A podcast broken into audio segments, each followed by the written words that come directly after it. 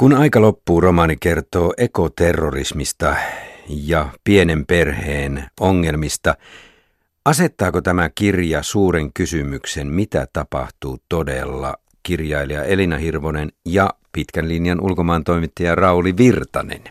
Tietysti kaikki, mitä tapahtuu, asettaa suuren kysymyksen siitä, mitä tapahtuu todella. Kirjaa kirjoittaessa mä tein hirveän paljon taustatyötä, enemmän kuin yhteenkään aikaisempaan romaaniin, just sen takia, että sukelsin siinä semmoiseen pieneen lähitulevaisuuteen ihan hetken semmoisessa mielessä, miten näkee nykyajan tarkemmin. Ja tuntuu, että oli hirveän tärkeää olla siinä aika tarkka, että mitä kuvaa, mitä kuvittelee.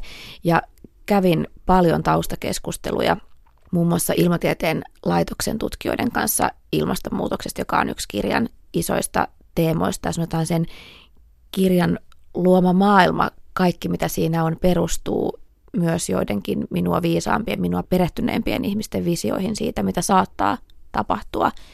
Joo, tähän nostaa esille tämän mainitsemasi teeman erittäin hyviä nimenomaan kahdella tasolla, siis kansainvälisesti, ilmastopoliittisesti ja sitten perhetasolla tietenkin se, että mitä meille perheelle tapahtuu tällä hetkellä, mutta tuota aivan, aivan mahtava kirja mukaan sitten tapaava kirja. Mä itse luin sen lentokoneessa ja mä oon huomannut itsekin, että lentokone on paras paikka niin kuin lukea kirjoja tai muuta, että siinä on sitten paljon vähemmän niitä häiriötekijöitä ja muuta. Että ihan, ihan mahtava kirja kyllä ja, ja ajan, ajankohtainen, vaikka tarkoitus oli kai, että tähtää tuonne vuoteen 2030 suurin piirtein. Niin, Rauli Virtanen, yllättikö tämä kirja sinut vai yllättikö maailman muutosten nopeus sinut, kun Elina kuitenkin kirjoittaa pakolaisaallosta ja, ja tosiaan ilmastonmuutoksesta ja ehkä tämä maailman muutos on, on yllättänyt ja, ja tämän Elinan kirjas, kirjan ilmestymisen jälkeenkin, me, kun meille on tullut näitä ilmiöitä, nimenomaan nationalismi ja, ja eri, sekä Yhdysvalloissa että Euroopassa, niin ne ovat yllättäneet meidät. Ja, ja tuntuu, että ilmastonmuutos kiihtyy entistä enemmän ja ja sen vastainen taistelu, aktivismi ei, ei tahdo pysyä perässä siinä. Tuota, että siinä on suurin ja, ja dramaattisin kilpajuoksu tällä hetkellä meneillään ja, ja pakolaistulva tietysti kertoo paitsi sodista, niin myös nimenomaan tästä ilmastonmuutoksesta. Ja kun katsotaan esimerkiksi Afrikkaa ja, ja mu, muuta, niin ei ole mitään, mitään syytä kuvitella, että pakolaistulva, niin kuin, tai anteeksi, en haluaisi käyttää sanaa tulva, mutta tuota, sitä se on, on Afrikassa varsinkin, missä miljoonat ihmiset pakenee ja ja muuta, niin pakolaisten määrä, määrä ei tule vähenemään päinvastoin. Elina Hirvonen, yllättikö muutosten nopeus sinut, koska tämä tosiaan on sijoittuvinaan tämä kirja 2030-luvulle lähitulevaisuuteen, ja sä kirjoitat niin kuin menneessä muodossa siitä, kuinka Eurooppaan tulvii pakolaisia. Ja 2015, kun kirja keväällä julkistettiin, niin silloin vasta alkoivat nämä valtavat pakolaisaallot. Joo, no mä ajattelen ehkä maailman muutoksen tai ehkä sen niin kuin varsinkin oman ympäristön muutoksen nopeudessa moni asia on yllättänyt ja mä niin välillä on just herännyt siihen, siihen, muistan sen hetken, kun aloitin kirjoittaa kirjaa vuonna 2012 kahden lapsen äitinä, jotka ensimmäistä kertaa juuri silloin nukkuivat päiväunet samaan aikaan, he olivat siis hyvin pieniä. Ja, tota, ja sitten nyt just välillä niin kuin ehkä se aika tuntuu jotenkin sen takia, että mä muistan niin konkreettisesti, mitä mä silloin ajattelin, että se just tuntuu aika semmoiselta niin kuin monet asiat ympäristössä nyt tuntuu semmoiselta, että en olisi pystynyt kuvittelemaan silloin, mutta täytyy sanoa, että pakolaisten määrä ei ole yksi niistä. Ja mä ehkä halusin niin myös laittaa se niin semmoiseen kontekstiin, että mehän me eletään aikaa, jos meidän täytyy aika nopeasti pystyä sopeutumaan siihen, että pakolaisia tulee tulemaan lisää. Ja musta me eletään semmoista niin ihmisarvon kannalta ihan älyttömän haastavaa aikaa, että meidän täytyy pystyä. Että nyt on niin kuin, niin kuin, se on iso kysymys tässä ajassa, että, että voittaako semmoinen ikään kuin ihmisarvon murenemista ajavat ideologiat vai pystytäänkö me puolustamaan kaikkien ihmisten ihmisarvoa tilanteessa, jossa just niin kuin ei me olla vielä nähty esimerkiksi ympäristöpakolaisuutta sellaisessa mittakaavassa, kun me todennäköisesti tullaan näkemään. Samaan aikaan mä toivon, että me niin kuin pystytään löytämään ratkaisuja myös niin kuin lähtöalueille ja semmoisia tosi isoja ratkaisuja, mitä pitää tehdä, mutta jotenkin se, että me nyt kuvitellaan nähneemme ehkä sellainen niin kuin suuri pakolaisten määrä, niin se ei ikävä kyllä ole totta, että todennäköisesti me tullaan näkemään paljon suurempia kansainvaelluksia. Ja sen takia mun mielestä olisi äärettömän, että niin äärettömän iso kysymys juuri nyt on se, että, että onnistutaanko me puolustamaan suurissa maailmanmuutoksissa ihmisarvon säilymistä vai ei. Se on minusta niin Euroopan ja Yhdysvaltojen niin kuin iso kysymys tällä hetkellä. Rauli Virtanen, kun tosiaan vuosikymmeniä olet seurannut kansainvälisiä tapahtumia ja liikkunut hyvin paljon ympäri maapalloa, minkälaisen kuvan Elinan kirja antaa nyt maailman tilasta? Minkälaisen huolen? Se huoli on, on oikeutettu ja hyvä, että se nousee esille tuohon Elinan puheenvuoroon viitaten juuri, niin mä olen samaa mieltä, että ihmisarvon arvostus on, on, on tuota, kärsimässä erittäin pahoin, koska itse muistan, että seurasin jo 70-luvulla Vietnamissa oli pakolaisia, sieltä tuli venepakolaiset. Me seurasin, kun chileläiset pakolaiset tuli Suomeen, meille tuli pakolaisia Kosovosta, Bosniasta ja ja muuta. Ja, ja, ja samaan aihepiiriin tavallaan liittyen, niin 70-luvulla raportoin Sahelin kuivuudesta, olin Malissa ja Ylävoltassa silloin, mutta et, et niitä vaaran merkkejä ehkä silloin ei vielä osattu sitten lukea ja, ja, ja sitten media oli tietysti vähän eri muotoinen siinä vaiheessa, että sitä, niitä ei koettu semmoisena hälytysmerkkeinä, vaan, vaan puhuttiin vain aavikoitumisesta ja, ja El Niñosta, joka tapahtuu silloin tällöin, mutta ei, ei osattu niin kuin ennakoida, että mi, mihin tämä niin kuin kumuloituessaan johtaa, jos ei tehdä jotain. Voisiko tätä kirjaa nyt, kun sanoit Elina, niin kutsua päiväunikirjaksi, joka havahduttaa meidät aika kovaan todellisuuteen, herättää meidät, kun kirjoittelit tätä lasten päiväunien aikaa?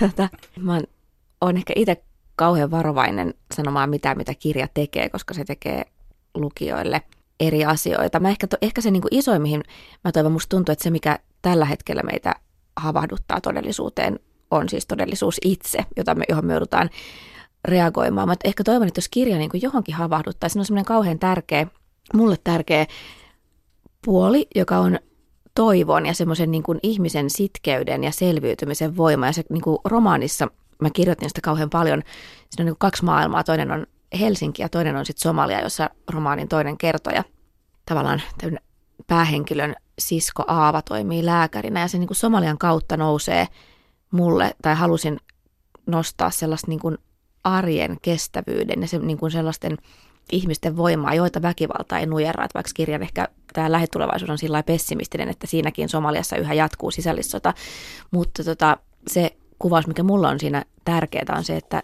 samaan aikaan siellä koko aika on ihmisiä, jotka jaksavat tehdä töitä, jotka uskovat niin kuin siihen, että, että he voivat vaikuttaa ympäristönsä ja jo, joissa niin kuin, joiden hyvyyttä ja voimaa ja toivoa se väkivalta ei nujera. Että se on ehkä se, että jos mä toivon, että kirja johonkin havahduttaisi, että se havahduttaisi siihen, että me, ei niin kuin, että me uskottaisiin myös ihmisen voimaan säilyttää hyvää ja tehdä hyvää, että me ei nujerrutta siihen, että jotenkin että maailma on, on ylivoimainen ja kaikki on kauhean vaikeaa, vaan että, että säilytettäisiin niin kuin se ja myös ehkä semmoinen suhteellisuuden taju siinä, että tällä hetkellä maailmassa on hirveästi pitkään jatkuneita kriisejä, joiden keskellä ihmiset silti elää arkea, kouluttaa lapsia ja rakastuu ja menee naimisiin. Se on mielestäni ihan hirveän niin kuin kaunista ja tärkeää huomata se, että hirveinkään väkivalta, niin paljon kuin se ihmisiä vahingoittaa, niin se että meissä on jotain semmoista, mikä ei nujeru ja minkä ei tarvitse nujertua.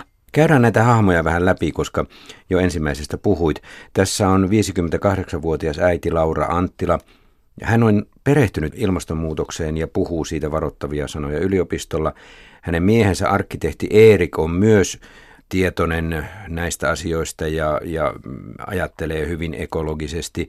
Ja he, sitten heillä on tämä tytär Aava, joka siis asuu Mogadishussa ja toimii siellä lääkärinä. Ja sitten on tämä päähenkilö Aslak, joka sitten ryhtyy aika voimakkaisiinkin toimiin. Miksi tämä Afrikka-kytkentä tuli tähän kirjaan?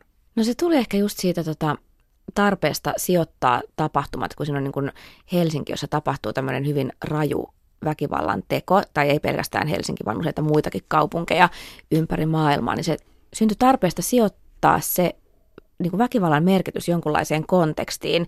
Ja, ja tietota vaikka niin kuin, semmoisessa niin kuin, ihmisen katsomis mielessä, eli just se ajatus siitä, että vaikka näille kaikille ihmisille, joita se väkivalta koskettaa, se on nujertavaa ja se on koko elämän muuttavaa, niin siitä huolimatta niin kuin tuoda myös se perspektiivi, että samaan aikaan maailmassa väkivalta. Ja se on ehkä, mä ajattelen, että se on se niin kuin toivon ajatus, että hirveän pienkään olosuhteiden ei tarvitse nujertaa hyvää ihmistä. Mä ajattelen, että se on se semmoinen, niin kuin, että siinä on jotakin ihan hirveän tärkeää siinä voimassa ja sen voiman näkemisessä ja sen takia toin sen siihen. Joo, tämä Somali oli, oli, mä luin sitä, niin mä kuvittelin itse, itseni sinne paikan päälle, koska olen käynyt Somaliassa ja muuta, niin se oli niin hienosti kuvattu ja tuosta tuli mieleen naapurimaa, vuonna 1984, jolloin Etiopiassa oli suuri nälänhätä, niin mä olin siellä valokuvaajan kanssa sitten siellä nälkäleirillä ja kuvasimme aamulla kuolleita vaine- ja lapsivaineja sinne sitten ja purskahdimme siinä itkuun, niin nämä ihmiset ryhtyivät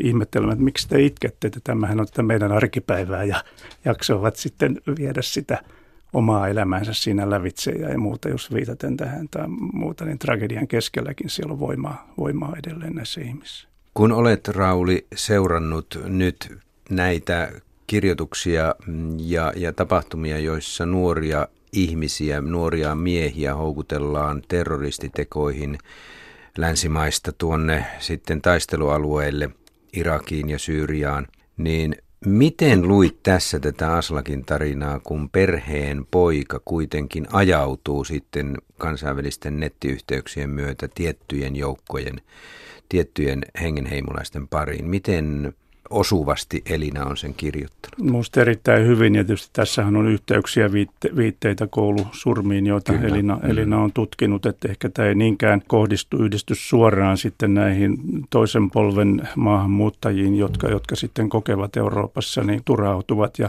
lähtevät isiksen mukaan ja, ja, ja muuta, mutta kyllä tämä paljon kertoo siitä sitten, että, että syrjäytymisestä ja, ja yksinäisyydestä ja, ja sitten siitä kapinallisuudesta, joka siitä, siitä syntyy. Että erittäin, erittäin hyvä, erittäin osuva, osuva ja varmasti eh, jokainen vanhempi, joka lukee sitä, niin tietysti ajattelee, että, tuota, että mitä jos tämä sattuisi niin kuin omalle kohdalleen. Ja, ja itse mietin, että onneksi mun mun vanhimmat pojat on maailmalla ja ihan, ihan hy, hyvissä, hyvissä kanteissa, kun olen näyttänyt heille maailmaa. Toinen on tiedottajana, toinen on siviili rauhanturvaajana Mindanaalla Filippiineillä tai muuta, että vielä ei ole mitään hätää, että tuota, tapahtuisi jotain noin traagista. Elina, mihin tämä tiedostavan ydinperheen onni musertuu? Minne se häviää?